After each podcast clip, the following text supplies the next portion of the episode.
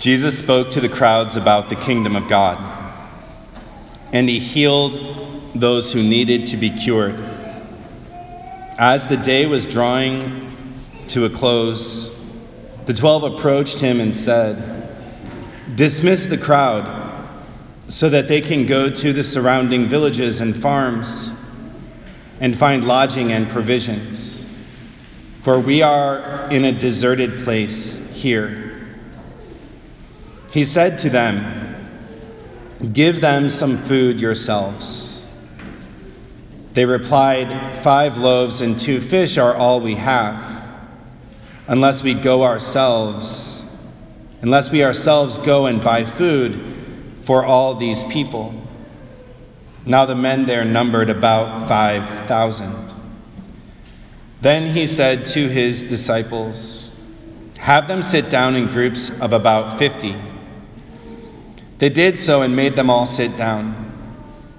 Then, taking the five loaves and the two fish, and looking up to heaven, he said the blessing over them, broke them and gave them to the disciples to set before the crowd.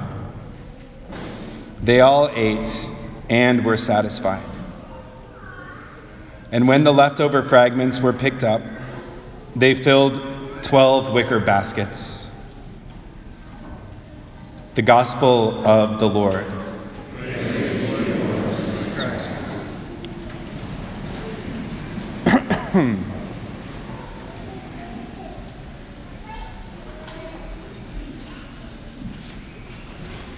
brothers and sisters. So today we celebrate the feast of Corpus Christi, or the feast of the body and blood of Christ. And our focus is on this great gift that we have in the Eucharist.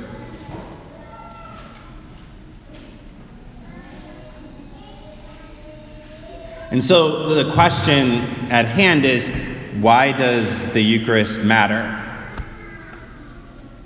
Why does it matter? And we all might have different answers to that question. You know, the Eucharist matters because it's what makes us unique as Catholics. The Eucharist matters because Jesus is truly present there. The Eucharist matters because, like, it's always mattered, and my grandma told me it mattered, and so it matters.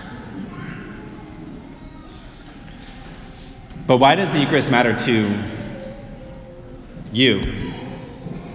Or why does the Eucharist matter to me? Or why does it matter that Jesus is truly present, body, blood, soul, and divinity in every tabernacle, in every Catholic church, throughout the entire world?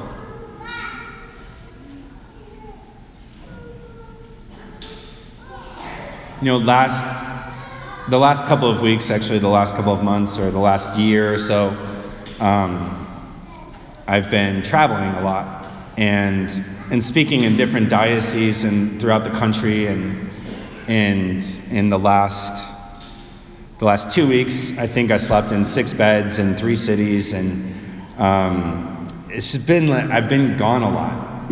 And, uh, and it's given me a chance to reflect on like what it must be like to be a missionary and, uh, and I know here at St. John's, oftentimes when I walk in the church, people are like, Oh, Father, do you have a bed here?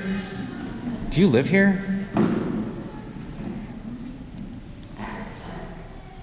And in the last couple of weeks, I was in Nashville for five days and I stayed at the Cathedral Rectory in Nashville. And then I went to can celebrate at a wedding in Milwaukee. And then I was in Fargo, North Dakota, at a small town in North Dakota at a retreat center doing a training for, for priests up there. And, and people might ask me the question, like, what keeps you grounded in that? and my friend, Dr. Todd Bowman, who teaches with me, was talking a lot about this concept called object permanence. In object permanence in psychology, it, it has to do with attachment relationships and how it's important for us to have certain relationships in our life that are always there, that we can always count on, that, you know, when we come home at night, we see the same faces especially in our early child development. Like, I know that every day at this time my father walks through the door and I get to greet him, or I know that at this time every single week our family gathers and we have a meal together and we share lives together. And it's that object permanence, that permanence of a person in our life that helps us to feel secure. When I was in the military, it was really common for guys to have a picture of their girlfriend that they kept in their Kevlar helmet. Right, so every time you take your helmet off, you're looking at this picture of this person that you love and that loves you, and it kept them in front of your face all the time. And it was the same picture every single time, which is kind of a new concept because today we don't really look at the same picture of somebody every single time. We just go on a social media and there's a different picture in a different circumstance. But it was the same picture and it kept this kind of consistency.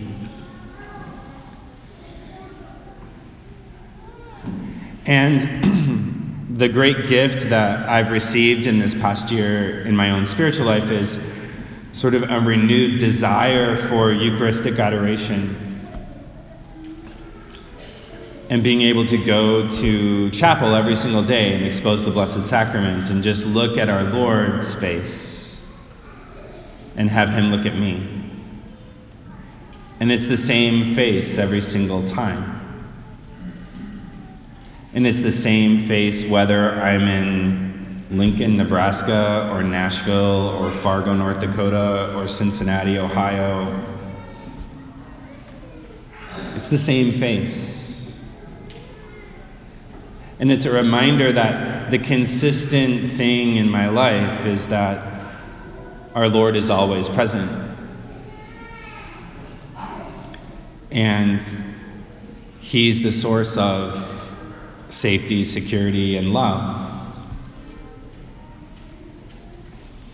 in our lives. And that's when we think about the institution of the Eucharist, and you know, today we have this miracle of Jesus feeding the crowds with five loaves and two fish. And the disciples go to him and they say, Jesus, uh, the day is drawing to a close. We need to get rid of these people and send them away so that they can find food. And then our Lord responds as if to say, I don't want them to leave my face. Like, I don't want them to leave my gaze. So let them stay here and you give them some food yourselves.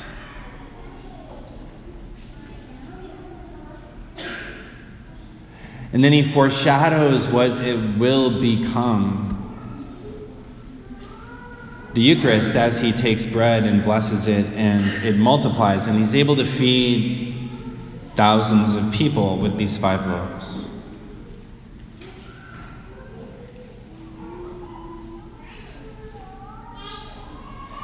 As if to say, I'm able to be present to everyone, and I want to be present to everyone.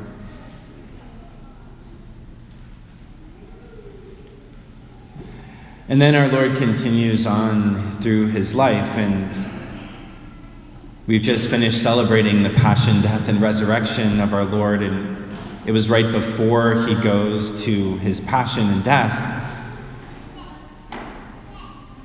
And he knows that he's about to leave them. And that these 12 men who have been with him will be losing a friend, they'll be losing a face that they've seen every single day of their lives for the last three years.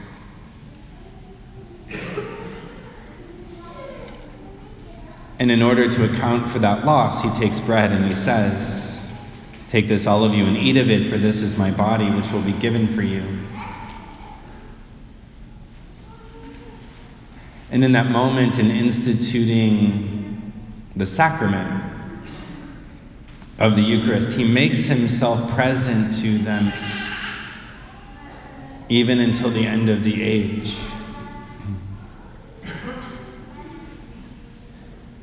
so that when he goes and he suffers and he dies and he rises from the dead and he ascends into heaven, his disciples will always have access to him. Because they themselves can take bread and say, This is my body, which is given for you, and Jesus himself is present. And he gives them that kind of object permanence. It's an amazing thing. It's an amazing gift that our Lord has given to us and that He continues to give to us each and every time Mass is celebrated, each and every time we enter into a church, each and every time we go to Eucharistic adoration, that our Lord's desire is to be present. His desire is that we never have to leave His gaze, we never have to leave His face.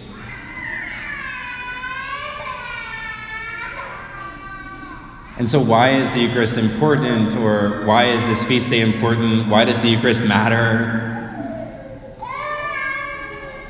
another answer to that question is if it's true that the Eucharist is Jesus, that means that 2,000 years ago God became man and he made himself present among us. He suffered everything that we've suffered except for sin. He died so that we could live.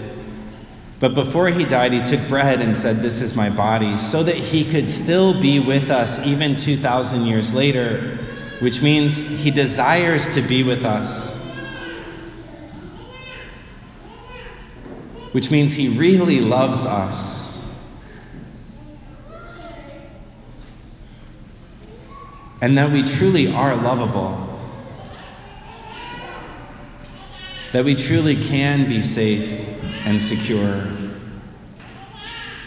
That we can find our source of comfort in every moment of anxiety or every moment of stress or every moment of uncertainty. We can be certain that our Lord is going to be here. And then he fulfills his promises that he promised to be with us until the end of the age. That he promised that we will be with him in the kingdom of heaven. That he promised that he came to make all things new. And so today let us pray that on this feast day that we might have a renewed sense of Eucharistic wonder that we may come to know more deeply in our own hearts the significance of our Lord Jesus Christ's presence among us.